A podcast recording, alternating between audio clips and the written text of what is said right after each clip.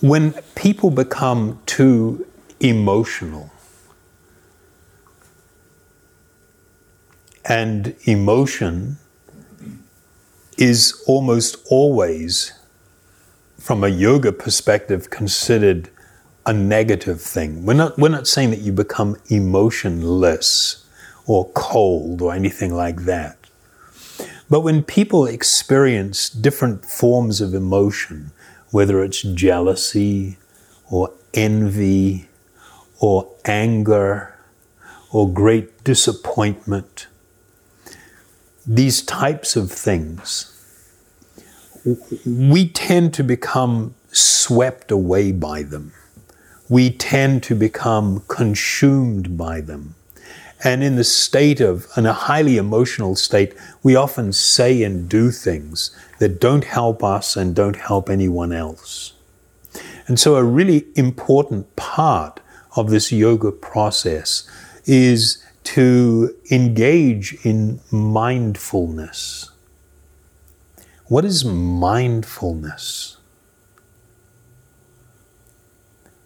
I mean, it's kind of a hot buzzword, isn't it?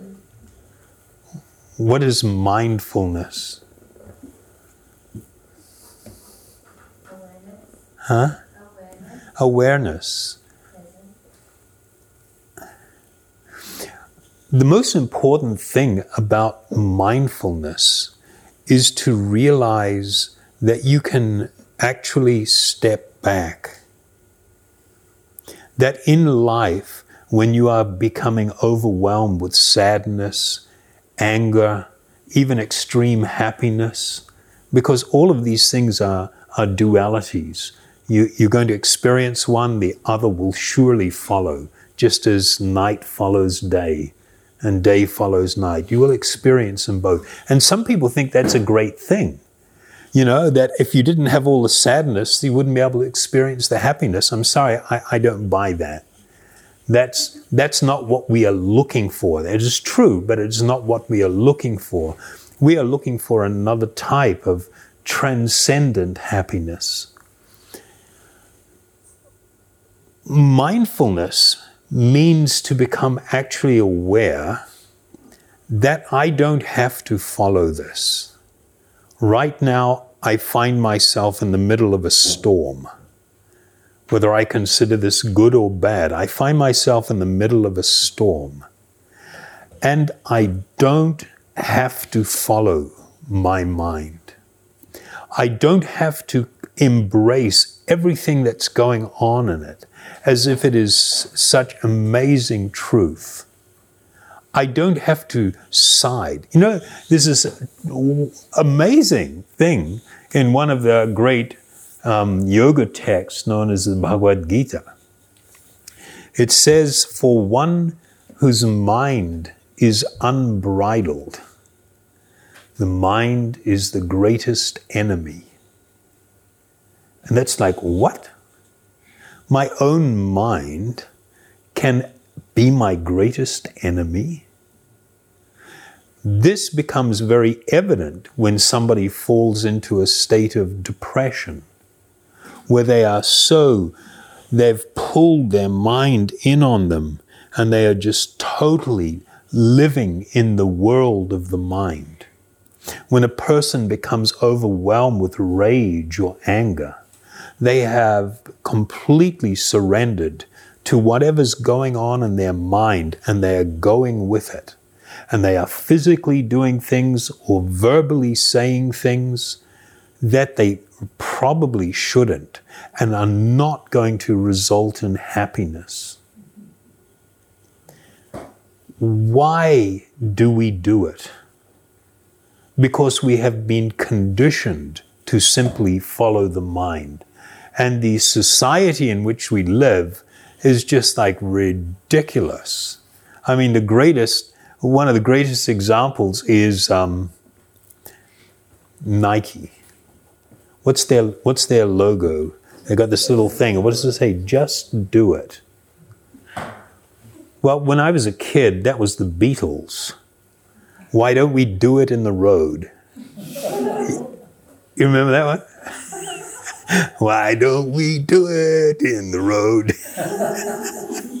it's just kind of like letting everything hang out.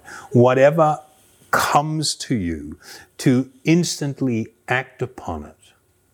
The era of instant gratification.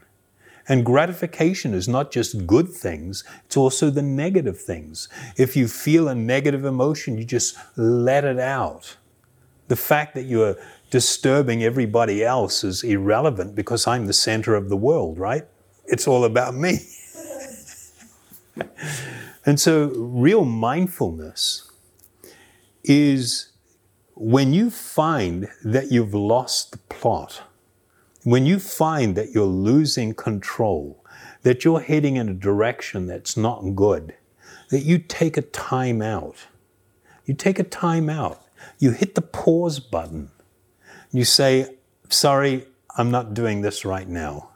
And you go outside and you walk around, and whether it's counting up to 100, deep breathing, or engaging in some meditation, just like we did earlier and what we'll do in a little while, so that you can get yourself into some state of equilibrium and deal with situations with calmness and with clarity. Mindfulness should help us in our life to seek better outcomes. We don't even ask the question. If I'm going off, if I'm really upset, or I'm losing the plot about something, I don't ask myself, is this actually going to help me get what I want?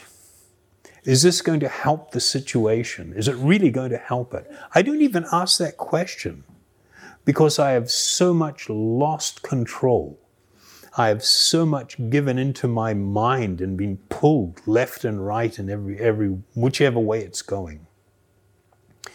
So, one of the things that you can really add to your life is that in these moments, and it should go beyond just the extremes of, you know, it should become more of a regular practice to be able to step back to be able to step away from confrontation or extreme situations and really think about is it in my interest to go there? Is it in this other person's interest to go there?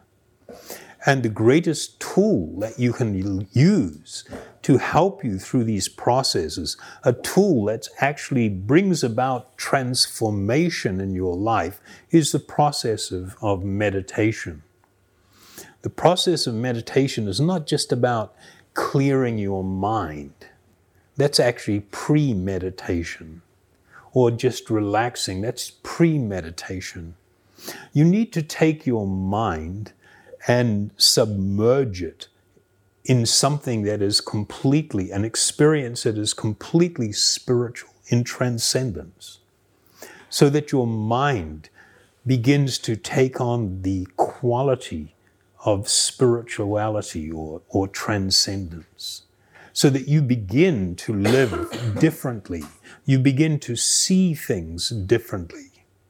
These are the possibilities for anyone. You don't have to become a great yoga master. You can be the most ordinary, simple, easygoing, agitated, whatever, the most just spaced out individual and achieve the actual goal of yoga, of full spiritual realization.